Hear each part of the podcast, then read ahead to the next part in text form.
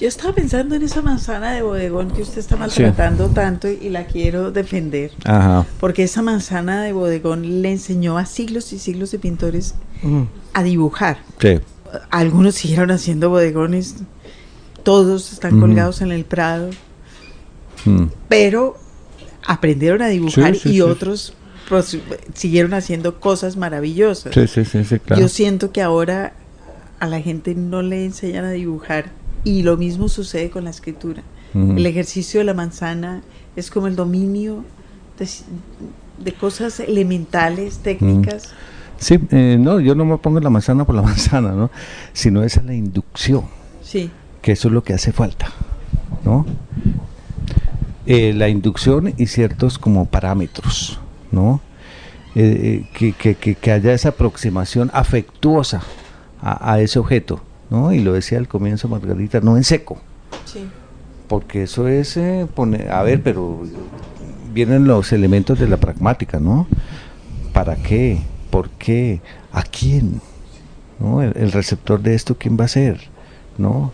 De, y, de, y de dónde? Una cantidad, una cantidad de preguntas que el alumno sí realmente se hace, ¿no? Porque puede ser facilito, ah, describan y a ver, lea usted, lea usted, lea usted y lea usted, ¿no? Sí, cuando el, el el profesor debe aportar también su, su vivencia y hacer eh, el descubrimiento con los alumnos. Fernando Sabater decía, esto me gusta citarlo, ¿no? Decía la palabra pedante, una palabra de origen italiano, ¿no? Sí. Que significa profesor. pedante, en, en algún momento en italiano, de paidos y todas estas Mm. cosas, significa profesor. Porque el profesor pedante, y entonces empieza a decir, ¿el profesor pedante cuál es? Es el profesor que no muestra sino resultados y no procesos, ¿no? Entonces, el profesor de química que llena el tablero con una cantidad de fórmulas y, le, le, le salta los ojos a los estudiantes de la admiración, ¿no? Pero no le dice, mire, cuando yo estuve aplicando la fórmula, el ser narrativo, les cuento una cosa, yo tenía estas dudas, es decir, empieza como a hacer unos recorridos también, muestra procesos, ¿no? Yo tuve estas dudas, me equivocaba acá, sí, ojo, no se equivoquen acá, y le contaba procesos. Entonces, cuando a un estudiante le cuentan procesos, ¡guau! eso es compartir la vida. Pero cuando es, esta es la fórmula, este es el resultado y arreglenla como pueda, ese profesor sí es el pedante. Entonces, por eso yo hablaba de, de acompañar al estudiante con recorridos, con procesos, ¿no? No es, mire lo que escribí yo. Vean a ver si escriben algo igual. Sí. Jódanse. Y seguramente no van a poder porque no son tan geniales. Ya, exactamente. Si el profesor dice, mire, la primera vez que yo me escribía este texto, pasó esto, esto y esto. Ah, eso es, eso es casi salir del aula para tener algo coloquial, que es lo que uno tiene fuera del aula, en la calle con la gente, ¿no? Digo yo, pues. Usted nos estaba diciendo ahorita hace un rato cómo mañana va a presentar aquí en la feria en Bucaramanga su libro eh, sobre las pruebas PISA. En esencia, en, en torno a una preocupación que yo creo que es una preocupación válida en todo el mundo, que es la preocupación por la lectura. Y usted nos estaba diciendo que, que usted tenía algunas conclusiones sobre qué era lo que estaba pasando con la lectura. Aparte del afán que todos Sí, sí. tenemos, ¿qué otras cosas están pasando con la lectura? ¿No está pasando, por ejemplo, que, que están dando tanta lora con que todo el mundo tiene que leer que aquello es imposible? Sí, son, son, son muchos factores, ¿no? Son muchos factores. Eh, primero, mire, antes el depositario del saber era el profesor. El Ah, profesor llegaba con un libro bajo el brazo. O se lo sabía mejor. Sí, y no, y hasta lo paladeaba, lo recitaba. Con estos, ¿no? Yo, yo llegaba, les presentaba un texto de Borges y empezaba yo a leerlo de memoria, ¿no? Nadie lo vio desembarcar en la unánime noche, nadie vio su canoa de bambú sumiéndose en el fago sagrado. Un cuento, no un poema. Pero al cabo de algún tiempo nadie ignoraba que el hombre taciturno venía del norte, que su patria era Nuana, en las infinitas aldeas que coronan el flanco violento de la montaña, donde el idioma zen no está contaminado de griego y donde es infrecuente la lepra. Madre, eso a mí me parece- Creo que Una- estamos teniendo una prueba absolutamente fehaciente de lo importante que es aprender cosas de memoria. Ah, sí, sí, total. ¿Sí o no? Sí, em, pero esas cosas yo no me las eh, proponía aprender de memoria sino leía tanto el cuento y que se le iba quedando pegado. Claro, claro, claro, Como a los demás el benignísimo Dios de infinita caridad, digamos. Pues yo llego hasta hombres y, ahí se ¿Hasta ahí? pregúntenme a mí, se la recito toda. Ese un jurgo de primeros dos versos, pero galones. Sí, sí. Y a alguna gente hasta el título únicamente, ¿no? Eh, entonces, em, el profesor llegaba con su libro, ¿no? Ya me acuerdo, la historia de la literatura colombiana de Núñez Segura, ¿no? Y abría la página y escriban la historia de Barba Jacob, una cosa así. No, ahora el, depositario del saber, de, o de la información, para ser más exactos, es un aparático que todo el mundo tiene. Yo considero a los profesores de inglés de ahora van a enseñar inglés y yo creo que los estudiantes se burlan, ¿no? Le hacen preguntas capciosas porque tienen traductor simultáneo en mil idiomas y además la sonoridad precisa del idioma. Entonces el profesor está compitiendo con unos medios que, que, no domina, ¿no? Entonces, ¿qué está pasando con, con la lectura? Que, que, bueno, el depositario era el, el profesor o el libro el profesor y, el, libro del profesor. Y el, libro. Entonces, si uno quería mm, más o menos dialogar con el profesor, vaya a la biblioteca y lea. Ahora no, ahora cualquier información. ¿no? A estos yo les decía, a ver, averigüen que, mm, el idioma analítico de John Wickens, ¿no? Y tráigame dos ejemplos. La gente se iba a la biblioteca, duraba un mes y medio investigando y Nada, hasta que alguien me vino con 40 páginas bajadas de internet sobre el idioma analítico John Wickes analizado por Humberto Eco y no sé qué más cosas. Y dije, no, hasta ese fue uno de los factores que dije, no, hasta aquí llego yo, tengo que repensar las cosas, ¿no? Claro, porque ahora ya ese ejercicio se demora 5 segundos y hay que empezar a trabajar desde ahí. Sí, sí. Entonces, también hay metalenguaje en los medios electrónicos, ¿no? Está el cuento X y está los 150 análisis que se han hecho sobre el cuento X, ¿no? el perseguidor de Cortázar, por decir algo. Las opiniones de los colegas de Cortázar, ¿sí? hasta de los familiares, si se quiere. Y entonces, los resúmenes ejecutivos. Los resúmenes. Lo que antes eran las memofichas, pero ni eso. Ah, bueno, ustedes saben más que yo de todas. Todos nos leíamos los resúmenes, se compraban fácil por ahí en la Panamericana. ahora hablando con Janel Lizarazo me hablaba de que hay todas unas teorías nuevas, ¿no? Que nosotros somos nativos digitales y dije, venga, y anoto eso para la conferencia de mañana. Eh, Nosotros, perdóneme, usted y yo no somos nativos digitales. No, yo tampoco. usted tampoco está Gabriel tampoco Gabriel Medellín en el máster Sí, no, no, a mí la televisión me atropelló cuando yo tenía 14 años, entonces ya, ya tenía algunas eh, lecturas y me gustaban las lecturas, ¿no? Ese es otro factor, Margarita, ¿no? Los medios masivos de comunicación, la fragmentación y la velocidad, ¿no? Esto habla un poco de Italo Calvino, pero más de Bartes unos fragmentos de discurso amoroso que es una obra bellísima.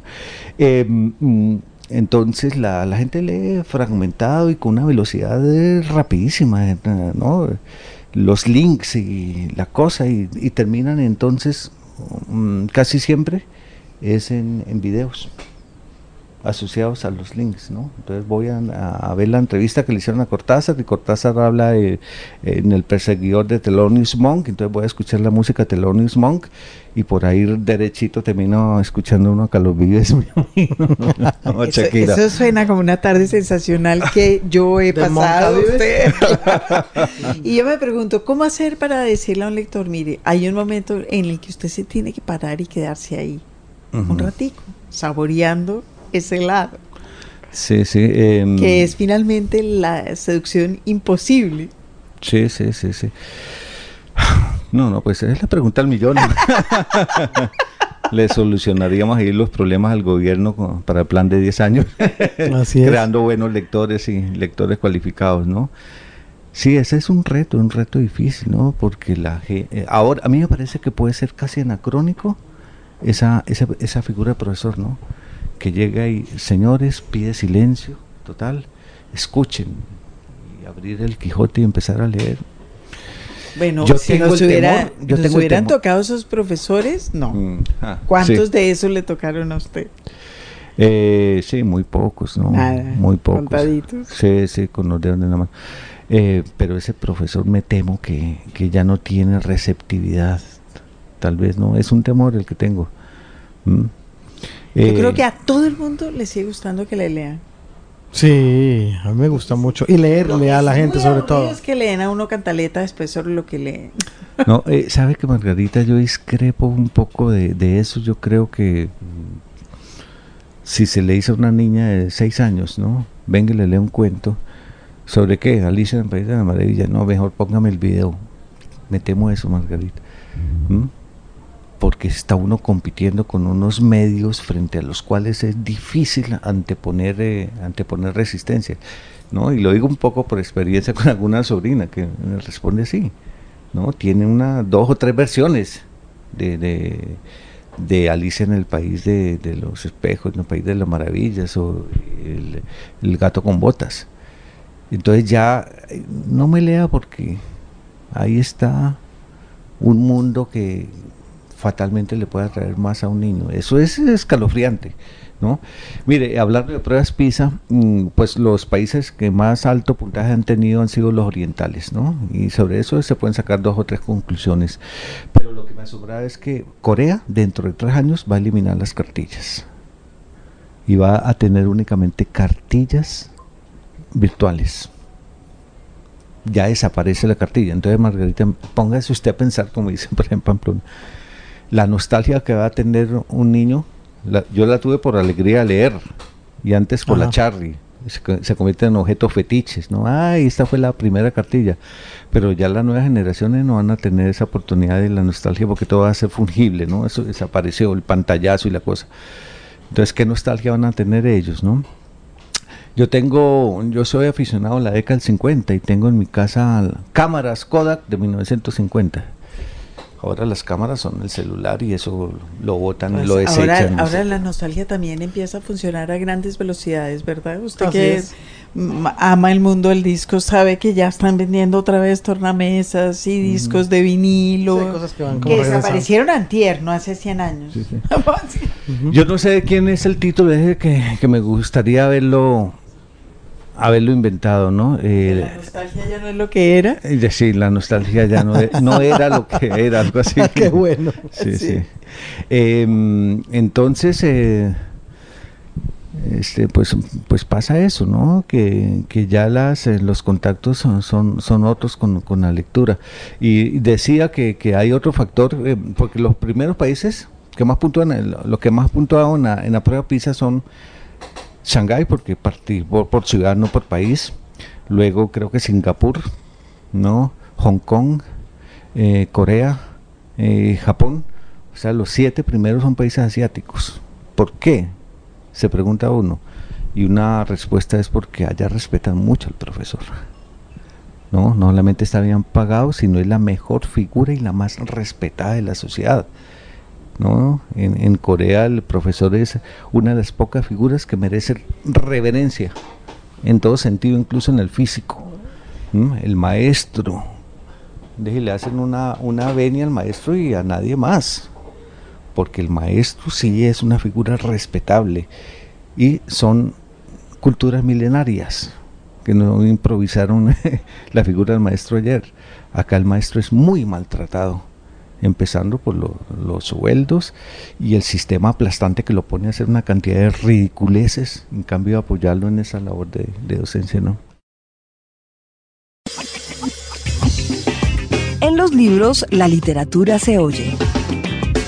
La pasada edición de la Feria Internacional del Libro de Bucaramanga coincidió con los 100 años del natalicio del escritor argentino Julio Cortázar. De hecho, hubo una gran jornada cortázariana que incluyó charlas y conciertos. Este es un poema de Julio Cortázar musicalizado por Edgardo Cantón con la voz del Tata Cedrón, Juan Cedrón. Su título es La Cruz del Sur. Vos ves la Cruz del Sur y respirás el verano con su olor a duraznos y caminas de noche, mi pequeño fantasma silencioso, por ese Buenos Aires, por ese siempre mismo Buenos Aires. Extraño la cruz del sur, cuando la semilla se alzar en la cabeza, para beber tu vino negro medianoche y extraño las esquinas por almacenes, dormilones, donde el perfume de la yerba tiembla en la piel del aire. Extraño tu voz, tu caminar conmigo por la ciudad comprender que eso está siempre allá, como un bolsillo donde a cada rato la mano busca una moneda, el peine, llaves, la mano infatigable de una oscura memoria que recuenta sus muertos, la cruz del sur, el mate amargo y las voces de amigos usándose con otro. Me duele un tiempo amargo, lleno de perros ni desgracia, la agazapada convicción de que volver es vano comprender que un mar es más que un mar, que las muertes se visten de distancia para llegar de poco lenta, interminable. Como una melodía que se resuelve al fin en humo de silencio, extraño ese callejón que se perdía en el campo y el cielo, con sauces y caballos y algo como un sueño. Y me duelen los nombres de cada cosa que hoy me falta. Cómo me duele estar tan lejos de tus caricias y tus labios. Extraño tu voz, tu caminar conmigo por la ciudad.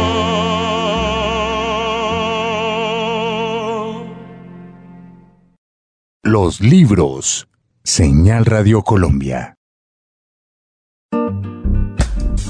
En lista de espera.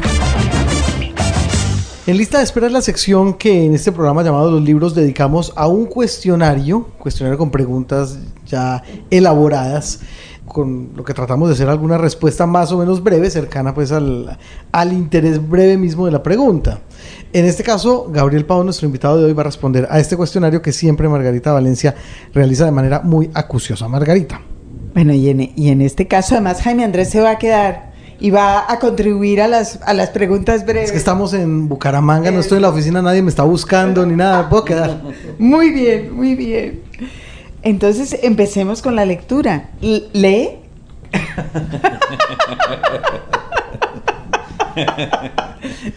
No, no, tengo No, y no, tiempo, no estoy muy crea, no crea. Así son todas las preguntas.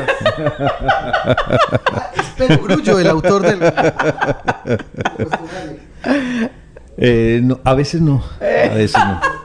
Y, eh, a ver, esa, esa pregunta me hace pensar más bien en que durante muchos, muchos meses de mi vida no leí, ¿no? Tuve, no he sido el lector, pues, que, que- lee como quien está en vuelo de crucero todo el tiempo y de manera permanente.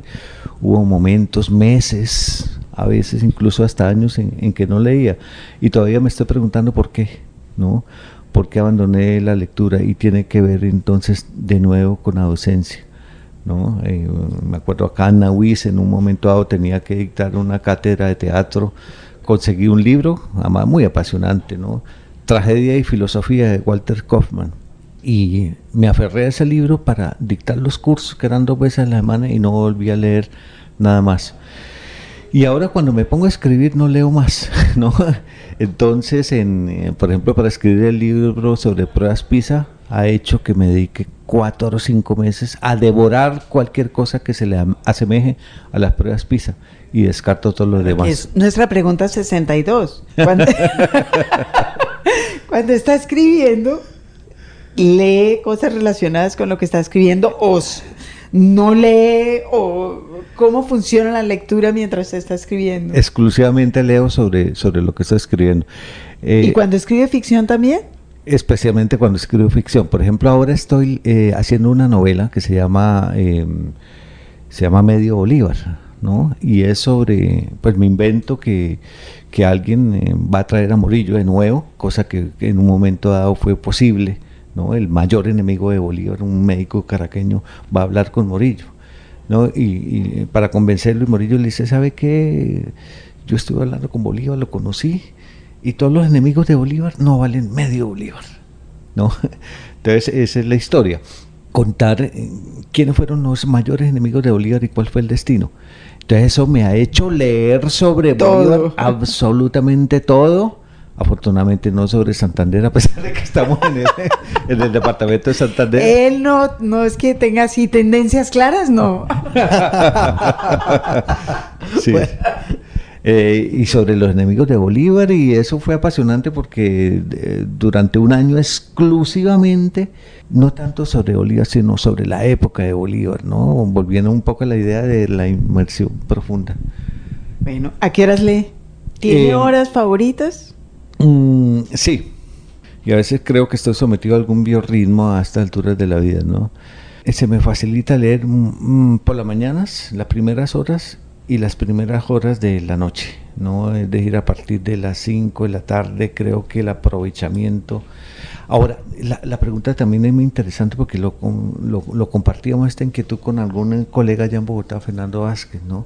A la literatura y a la lectura no hay que dedicarle las horas del cansancio, sino al revés. Claro, no se puede. Las mejores, las mejores horas hay que dedicarlas a la lectura y la escritura y a los otros trabajos y las horas de cansancio, no al revés. ¿Tiene un lugar especial donde lee? La cama. Y, una lámpara muy buena. El, no, la mejor lámpara la luz del sol y por la noche pues eh, eh, lo que se pueda, ¿no? Tener a, la izquierda y atrás, atrás y a, la, y a, la izquierda. Pero yo soy perezoso, me gusta muchísimo. Le he echado. ¿Y no tiene problemas con los anteojos? Eh, todos los problemas. Yo, a mí me operaron tres veces. Uno lo puede leer echado cuando usa anteojos progresivos, eh, por ejemplo. no, a mí. yo no sufro de eso. La clínica Barraquer me operó de todo. Sí. En un solo paquete, ¿no? Me operó en miopía, hipermetropía, estigmatismo, comienzo catarata, etcétera. Y bueno, tengo la gafa únicamente para, para leer. Ah, no. Sí. puede, puede leer echado el resto de su vida. Sí, sí. ¿Qué le gustaba leer cuando era adolescente? ¿Tuvo algún libro favorito que cargó para Los que cayeron por accidente, pero creo que fue un buen accidente. La primera obra que me leí eh, fue Resurrección de León Tolstoy, por ahí ah, a, los, a los 11 años, ¿no? Y todavía estoy aterrado. ¿Cómo carajo pude leerme una novela rusa a los 11 años? Estaba loco, definitivamente. O muy solo, ¿no? Que más, o menos creo que... y es un libro divino. Sí, sí, sí. Después me tropecé mm, con lo poco que había en biblioteca, ¿no? Eh, Estamos hablando de Bucaramanga.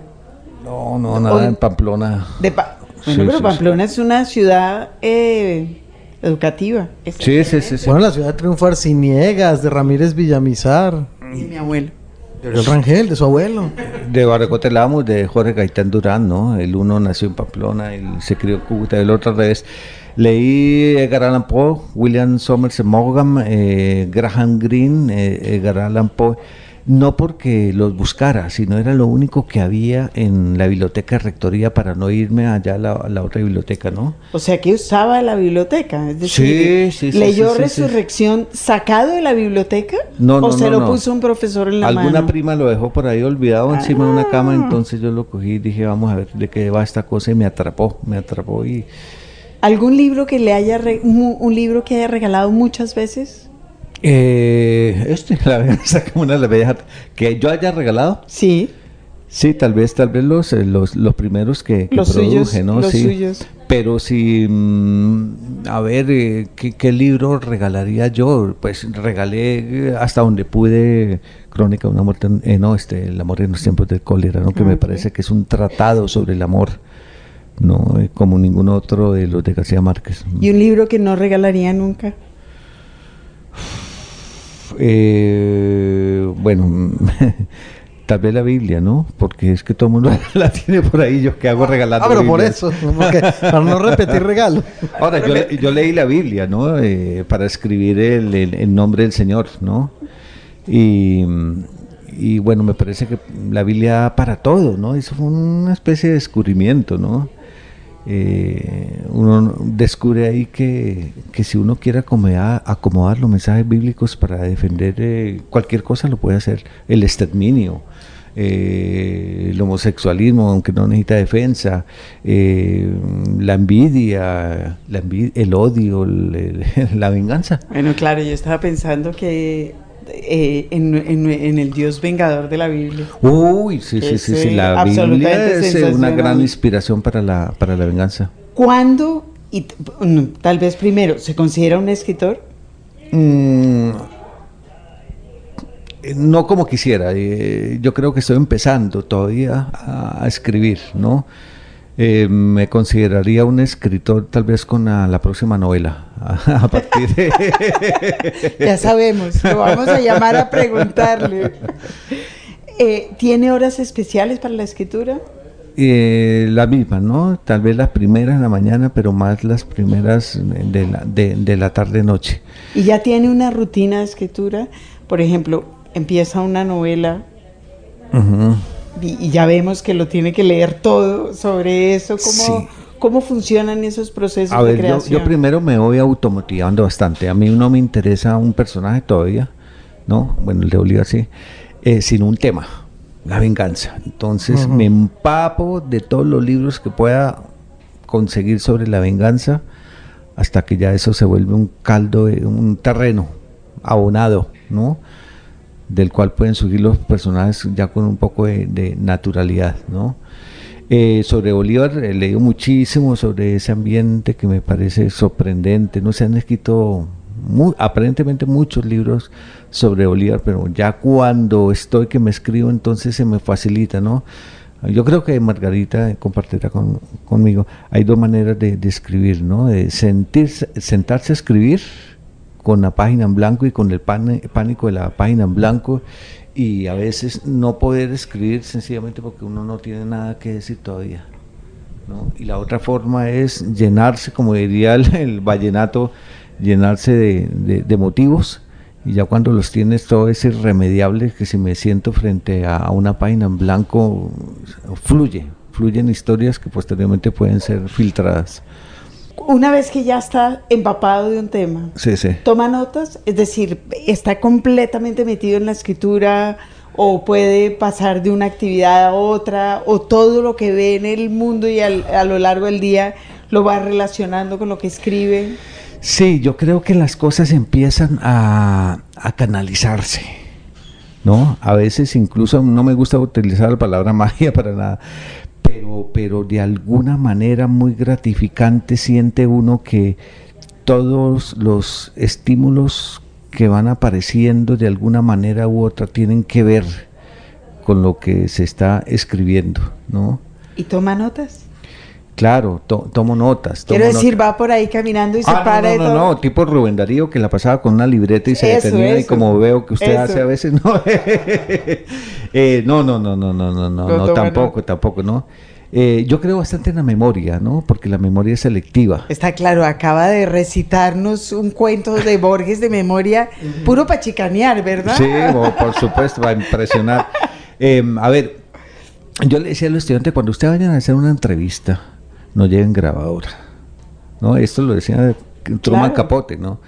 Eh, no lleven ni siquiera la libreta, a menos que sea para anotar cosas muy puntuales, fechas, datos, cosas de facticidad, porque lo que recuerden es lo que vale la pena recordar. Sí. ¿no? Más bien sean muy receptivos. Bueno, yo llevo un diario desde hace mm, 30 Ah, lleva- años. lleva un diario. Sí, sí, pero no lo escribo por la noche, como decía el Che encaramado por allá en un árbol, ¿no? Sino en la mañana siguiente. ¿Y Para escribe los obligar- sueños? ¿Ah? ¿Escribe los sueños? Sí, sí, sí, sí, y es muy, muy agradable escribir los sueños, ¿no? Porque me esfuerzo. Usted sabe que lo- los sueños son una cosa muy intangible que en cualquier momento se escapan, a- como las buenas ideas a veces, ¿no? Entonces me obligo a hacer algún registro de los sueños. Si dejo de escribir ese diario, por ejemplo, ahora que estoy en Bucaramanga, y, completaré ocho días el próximo viernes y llego allá a Bogotá, retomo el diario y me obligo a reconstruir día por día. Entonces ahí van a quedar ustedes. Guarda, Ah, vea. ¿Guarda los diarios? Los Sí, tiene claro. guardados. Sí, sí. ¿Y alguna vez ha recurrido a, a diarios? an- Permanentemente, permanentemente. ¿No? Estudio mis diarios. Ah, Ok, esa para es- llegar a varias conclusiones, ¿no? Una, una, una conclusión es que definitivamente yo estaba loco. Bueno, es, es una buena conclusión. Ah. Hay que sacar a diario, ¿ah? Sí, sí. Escribe en computador, a mano. Y Definitivamente el computador. No creo que el computador ha facilitado bastante la escritura. ¿no? al- Sobre todo el borrado. Sí, sí, sí, y el corte y pegue también, y eh, es, esos malabares a mí me gusta muchísimo, ¿no? Eh, no, yo considero pues, a, a la gente, y yo también lo, lo hice, a la gente que escribía en máquina de, de escribir, pero también a Cervantes, ¿no? Escribiendo con, con, con pluma y vaya uno a saber con qué iluminación, pues. Un consejo inútil que le hayan dado a usted en relación con la escritura.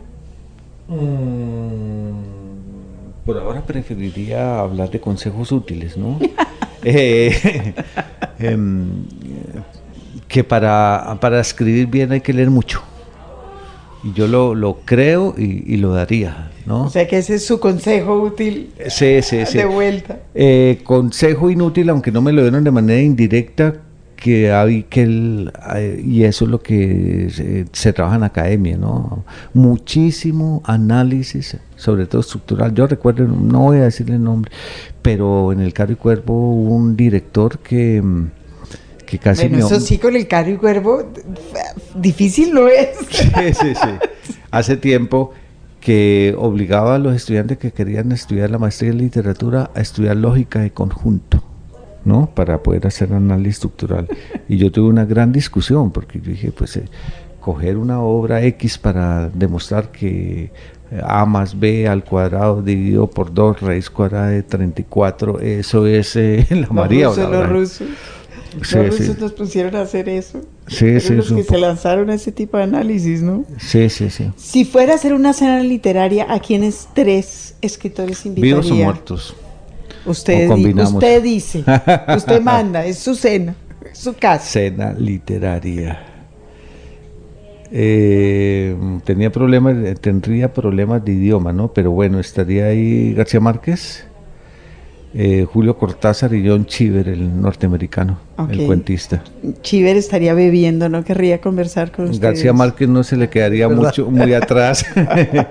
sí, pero fíjese que esta pregunta, Margarita, eh, si, si tú me las haces en el mañana, las respuestas eh, serían eh, diferentes. Sería ¿no? diferente, claro. Entonces, eh, por ahora- me nace ahora que, que fueran esos tres, ¿no?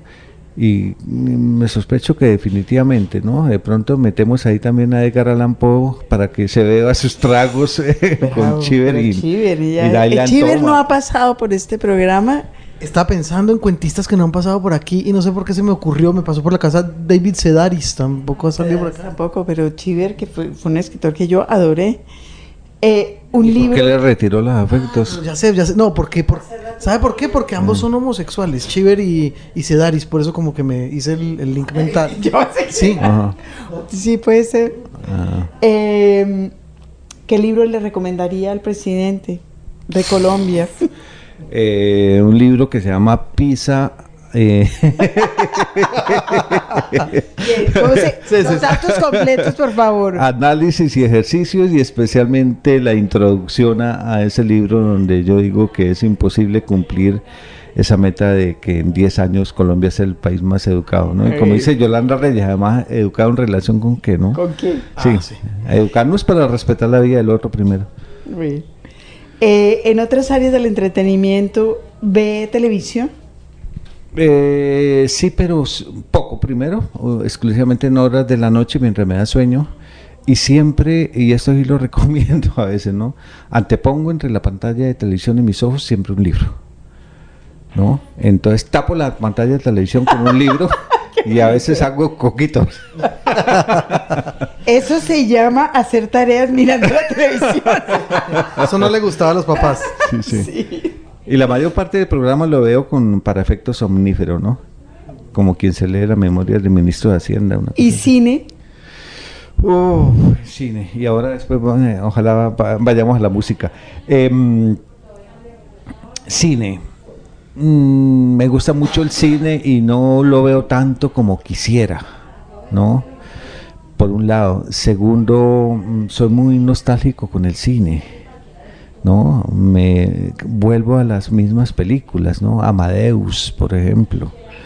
Y el maestro de música, películas que tengan que ver con música. Eh, si me preguntan cuáles son las 10 películas mejores, yo pensaría que mejor respondo cuáles son las películas que siempre he vuelto a querer pero entonces no, no me gustaría citar esa película porque realmente son escenas que me gustaría volver a ver. son las suyas. 30 eh, segundos por ahí de una escena del Doctor Sivago, eh, en Amadeus casi la mitad de la película, pero alguna escena en especial, ¿no? Cuando él recrea mentalmente la música de Mozart y se echa a llorar, eh, y así por el estilo. ¿Oye música mientras escribe? No. ¿Y sus gustos musicales? Sí. Teniendo en cuenta que estamos frente a Jaime Andrés. Sí. A ver, con la música y la escritura tengo una relación, aunque resulta un poquito pedante, muy, muy particular, ¿no? Yo el primer concurso de cuento que gané fue un concurso de cuento navideño que se llama Descuento Navideño. Y lo ambienté con música navideña todo el tiempo. Me fui a, corriendo a comprar una cassette y escuché música y tal. El cuento de, que, la bella música, igual, pero no fue a propósito. Es decir, dos cuentos que han sido galardonados, los he escrito de la misma manera, poniendo música para escribirlos, pero además una música especial, ad hoc, para producir una ambientación y poder escribir ese cuento. Que además acaba metido en sus historias. Sí, sí, sí, sí. Para la novela de, por ejemplo, para Crónica Sentimental de España, eh, de, perdón, Crónica Sentimental de Bucaramanga, la escribí por capítulos que son equivalentes a décadas.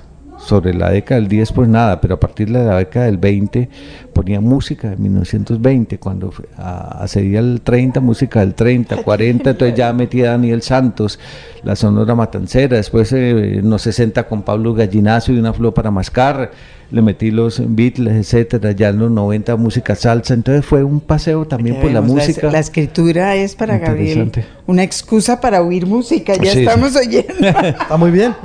Está bien. Pero del resto no escribo música porque la música la vinculo mucho a la escritura, ¿no? Y, eso me, Ahora, la música, eh, creo ser bastante sensible para la música hasta llegar al punto de no querer escucharla.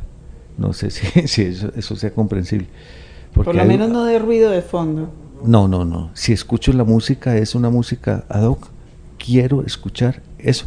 Y yo alimento mucho mis nostalgias con la música. Para terminar esta sección, ¿qué tienes? ¿Qué tiene su visita de noche? Eh, depende del contexto. Literariamente hablando. Ahorita que sí, puede decir. Puede tengo una mesa de La mejor pregunta, la mejor respuesta que hemos tenido es esa, ¿no? Un condón, un, eh, una linterna, las gafas de leer. No, yo tengo un libro de Fernando Vázquez que empecé a, leerlo hace año y medio y no lo he terminado, ¿no? Que son consejos para escribir pero él no escribe ahí absolutamente, bueno, hace un prólogo sino es un libro de 800 páginas sobre lo que creo que 70 escritores de todo el mundo aconsejan para, para escribir. Y ese libro se me convierte en una tortura, ¿no? Porque es un, un impulso, bueno, vaya, pero ¿qué está esperando usted ahí sentado o acostado? Vaya a escribir, ¿no? Entonces no tengo una mesa de noche para torturarme. Eh, sí, yo sé un poco masoquista. Eh, tengo ese, ese libro y por ahí algunos otros que, entran y, salen, ¿no? Eh, me gustan mucho los libros de, historia, para ponerlos a, las pantallas de televisión. Eh, son, son pocos, eh, porque me parece que la historia es una narrativa a veces, eh, es una, bueno, Borges dice que la, acordándome un poco, desviándonos del tema, que la filosofía es la rama más aburrida de la ciencia ficción, decía Borges. Y a mí me parece que los discursos históricos, la mayor parte debieron pasar por un taller de, de escritura para poder narrar bien historias, ¿no? Sí, sí. Eh, soy muy aficionado a la Segunda Guerra Mundial, ¿no? Bueno, este año, primera, han salido cientos de cosas sobre la Primera Guerra. Y, Sí. muy- y buenísimas, además. Sí, y más concretamente sobre la campaña rusa y más sobre la batalla de Stalingrado y muchísimo más sobre la- los últimos días de la batalla de Stalingrado. Tengo algún cuento escrito sobre eso en, en una colección de Panamericano, colección de cuentos mía, eh, sobre, sobre, eh, sobre la- los últimos días de la batalla de Stalingrado. ¿no? Es una obsesión que no me he puesto a averiguar por qué, pero ahí está. Sí, en la, en la mesa de noche tengo eso y, y sí, la, tengo como 10 rep- por eso cuando usted pegó el grito hace poco tiempo que cayeron las gafas en el suelo, a mí no me preocupa porque tengo otras por ahí, me traje tres pares y de toda la, toda la, en toda la casa hay cantidad de gafas. Ahora tiene una ventaja y los lentes son plásticos. Esta es una joya de señal memoria. Carlos Castro Saavedra, escritor nacido en Medellín en 1924 y fallecido en esa ciudad en 1989, lee un fragmento de su poema Esposa América. Esposa América, te pienso desde Europa, esposa mía. Te pienso a grandes pasos, como loco, y persigo por todas las patrias y los mapas tu pecho montañoso, tus rebaños de leche y la desesperada tierra de tus volcanes y la cicatrizada corteza de tu vientre. Entre nosotros dos está el mar con sus barcos y los campos están con sus caballos, pero no alcanza el agua a separarnos. No alcanza el agua ni la tierra alcanza, porque yo soy el hijo que tienes en los brazos y tú eres el incendio que yo tengo en el alma. Esta es una joya de señal memoria. Los libros. Señal Radio Colombia. Los clásicos. En los libros ponemos una tarea a nuestros autores que es la de traer un clásico personal. De esta manera se desarrolló la sección Los Clásicos con el profesor Gabriel Pavón, nuestro invitado de hoy. Y como no hizo la tarea La de traer el clásico. y traer el clásico, entonces le, le vamos a, lo vamos a hurgar con los clásicos. ¿Tiene clásicos favoritos? Sí, creo que sí. A ver, em, a mí la Ilíada no, no, no, no me apasionó, pues no, no, ni siquiera me gustó, ¿no? La, la Odisea un poco más. Em, me gusta el sabor revivido de los clásicos, por ejemplo, de, de Cavafis, ¿no? Esos poemas de Cavafis eh, los paladeo bastante, ¿no? Eh, el poema de Antonio, ¿no? No digas que fue un sueño a tan vana esperanza, no desciendas como un hombre digno de lo que ha sido, pues eh, enfrenta a ese cortejo que se aleja y despídete de Alejandría, ¿no? Esa, ese revivirlo, los clásicos por parte de, de Gaddafi me gusta. De los clásicos, definitivamente Edipo Rey y Antígona, de La Sófocles. tragedia sí, pero la épica no. Exacto, la tragedia. Eh, y me parece que... que- ¿Y que- Antígona y Edipo Rey? sí, sí, sí, sí. es sí, una sí. extraña extraña. Sí, Usted ah, perdone. Sí, sí, a ver, Sí, me pues estoy sí. interesado en el análisis. No. Sí. Pues sí, Antígona como que tiene un- unos principios, defiende unos principios que no tienen nada que ver con, con el postulado de Edipo Rey. ¿no? Sí, sí, Digamos, esta mujer, el Estado, no sé qué, el niño, la familia, bla, bla, bla. Mientras que Edipo, bueno, todos sabemos. Sí. Eh, Shakespeare, de hablando de, de los clásicos, ¿no?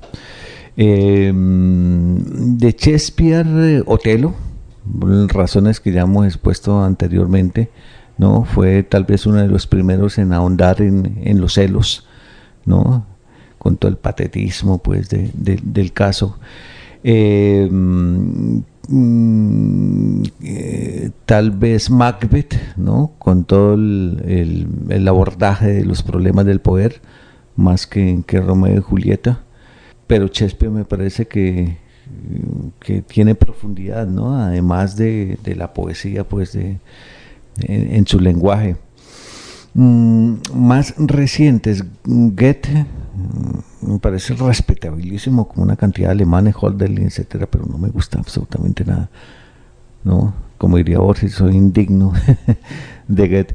O Dostoyevsky, muchísimo, muchísimo. más que Tolstoy. Muchísimo más que Me refiero a la, ahí al enfrentamiento de Berlín entre Tolstoy y Dostoyevsky. Sí, sí, sí, no, yo disfruté muchísimo los hermanos Karamazov, pero muchísimo más Crimen y Castigo, ¿no? Y sin embargo citó Resurrección, salgo yo a la defensa como su lectura adolescente.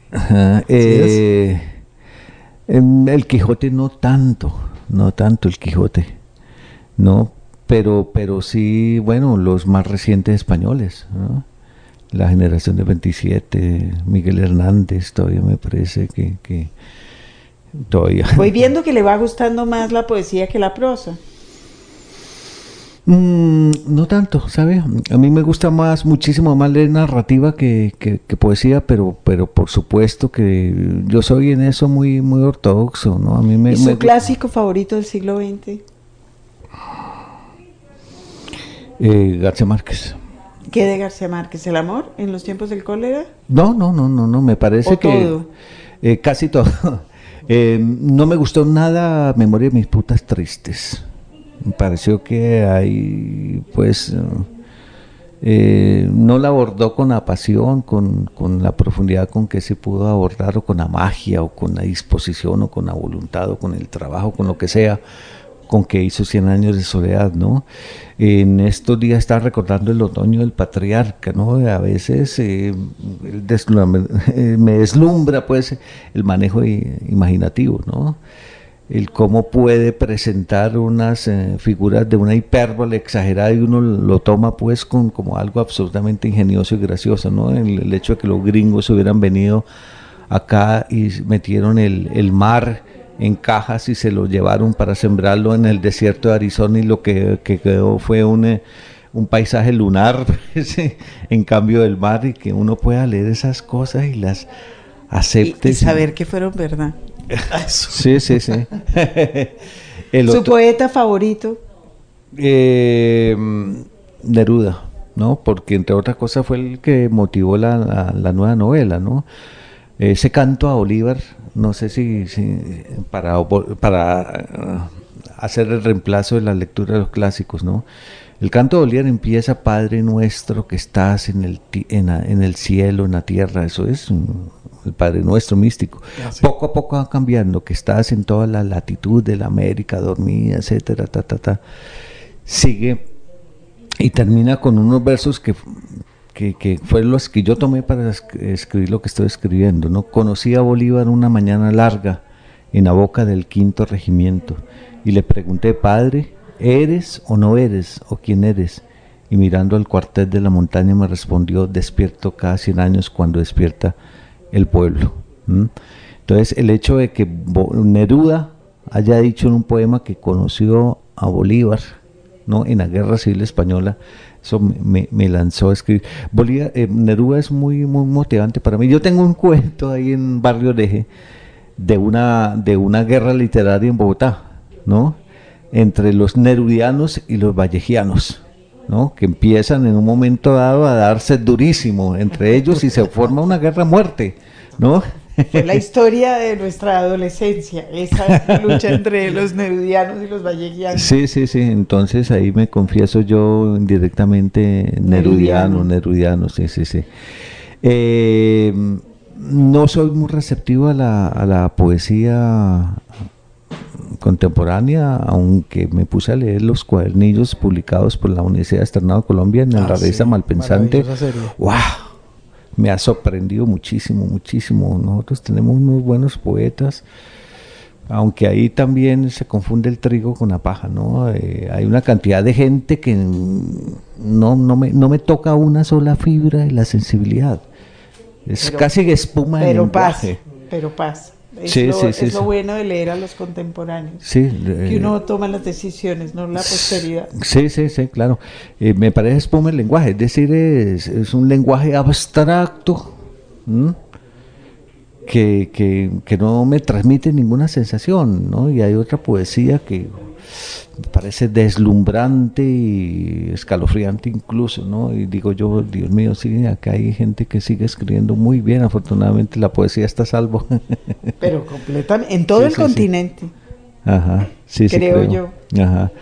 Eh, lecturas de lo- mi experiencia con los clásicos. eh, hubo dos textos que yo intenté leer eh, de joven y que no pude al comienzo, ¿no? No pude, dije yo, pero esta vaina qué es? Son textos pesados, eh, distintos eh, y después no, me convertí en adorador de esos dos textos. ¿No? Eh, bueno, sí, Proust, pero es que quería dar ejemplos como más cercanos. Uno fue Pedro Páramo. Al comienzo me repelió. Y dije, no, no, en un momento, yo tengo que metérmele bien a este texto. Y mm, hice el esfuerzo y después me pareció espectacular Pedro Páramo. Tan es así que hice una, mi monografía en la universidad, una de mis monografías sobre Pedro Páramo. ¿A usted le gusta Pedro Páramo? Yo lo adoro, yo adoro esa novela desde el principio. Yo también y me sorprendió mucho descubrir que había gente que la había detestado. Ve. Pero claro, es que es eh, difícil meterle. Sí, sí, sí, sí, sí. No ¿Cómo es- así que los muertos No es, hablan? una, no es un amor fácil. Los muertos hablando, y ni siquiera hablando, sino susurrando y... ¿Para qué? No? Una- Y el otro fue el cuento este de, de, mm, que se llama eh, Ruinas Circulares, ¿no? Nadie lo vio desembarcar en una unánime noche, etcétera. Empecé a leerlo y me repelió y después me gustó un poco, lo entendí. Borges tiene también eso, ¿no? Que las propuestas de Borges son de una gran musicalidad en el lenguaje, pero también unas, unos retos a la inteligencia. Y Ruinas Circulares es eso. Y me gustó tanto que mm, llegó un momento en que se me volvió obsesión y, y de tanto leerlo, pues me he aprendido de, de memoria por lo menos parte de, de- del comienzo, ¿no? Y lo, lo, ponía ya de, de trabajo en la Y de en los clásicos colombianos.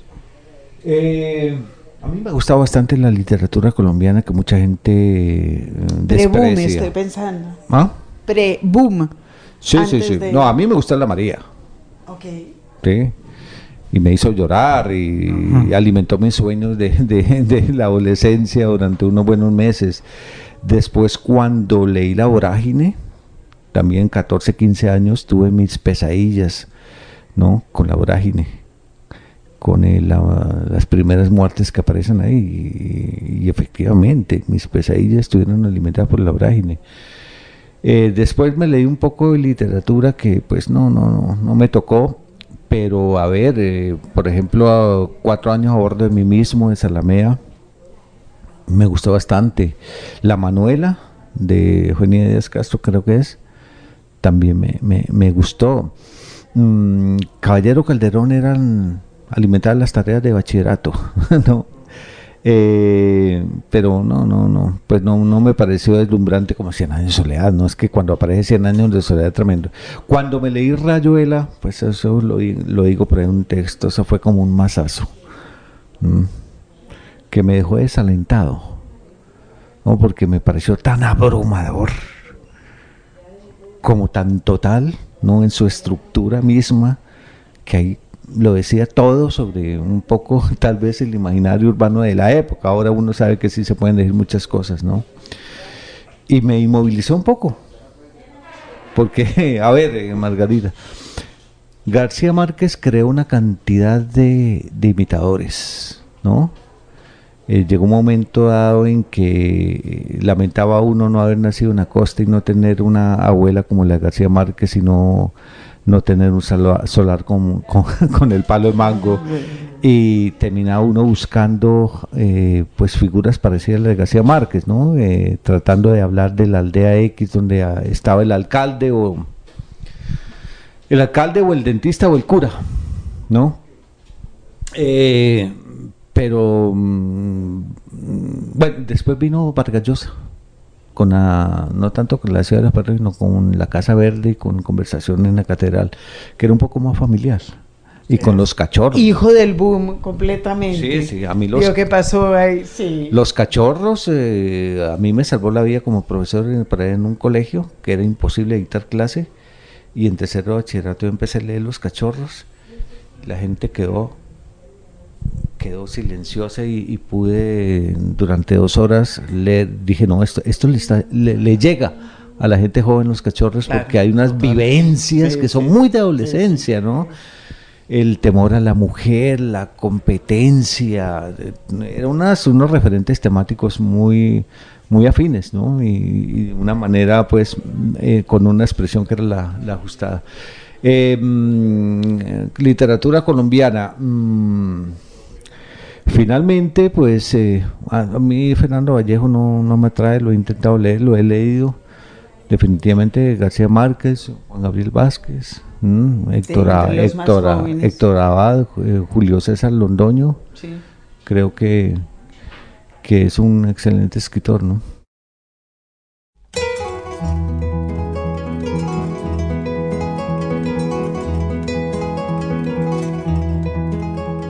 Desde Bucaramanga, en la Feria Internacional del Libro de la Universidad Autónoma, un libro. Ha sido un gusto conversar con el profesor Gabriel Pavón. Vamos a estar muy pendientes de lo que ocurra con el libro de las pruebas PISA. Parece que hemos tenido una charla sobre todo muy esclarecedora respecto a un tema muy sensible, combinado todo eso con esas enseñanzas que usted le proveyó a una generación de comunicadores y además de eso con las posibilidades de una literatura pues que, ya está ahí, aunque usted considere que sea naciente apenas. Creo que muchas cosas se han hecho y vienen muchas mejores. Gabriel Pavón, de verdad, muchas gracias, por estar. No, muchísimas gracias a ustedes. Y bueno, la próxima Y la venganza llegará Margarita. Alguna vez la entrevistaré a usted. Esperemos que así sea. Bueno, Margarita Valencia, muchas gracias a Gabriel Medellín en el Control Master. Nos vemos la semana próxima.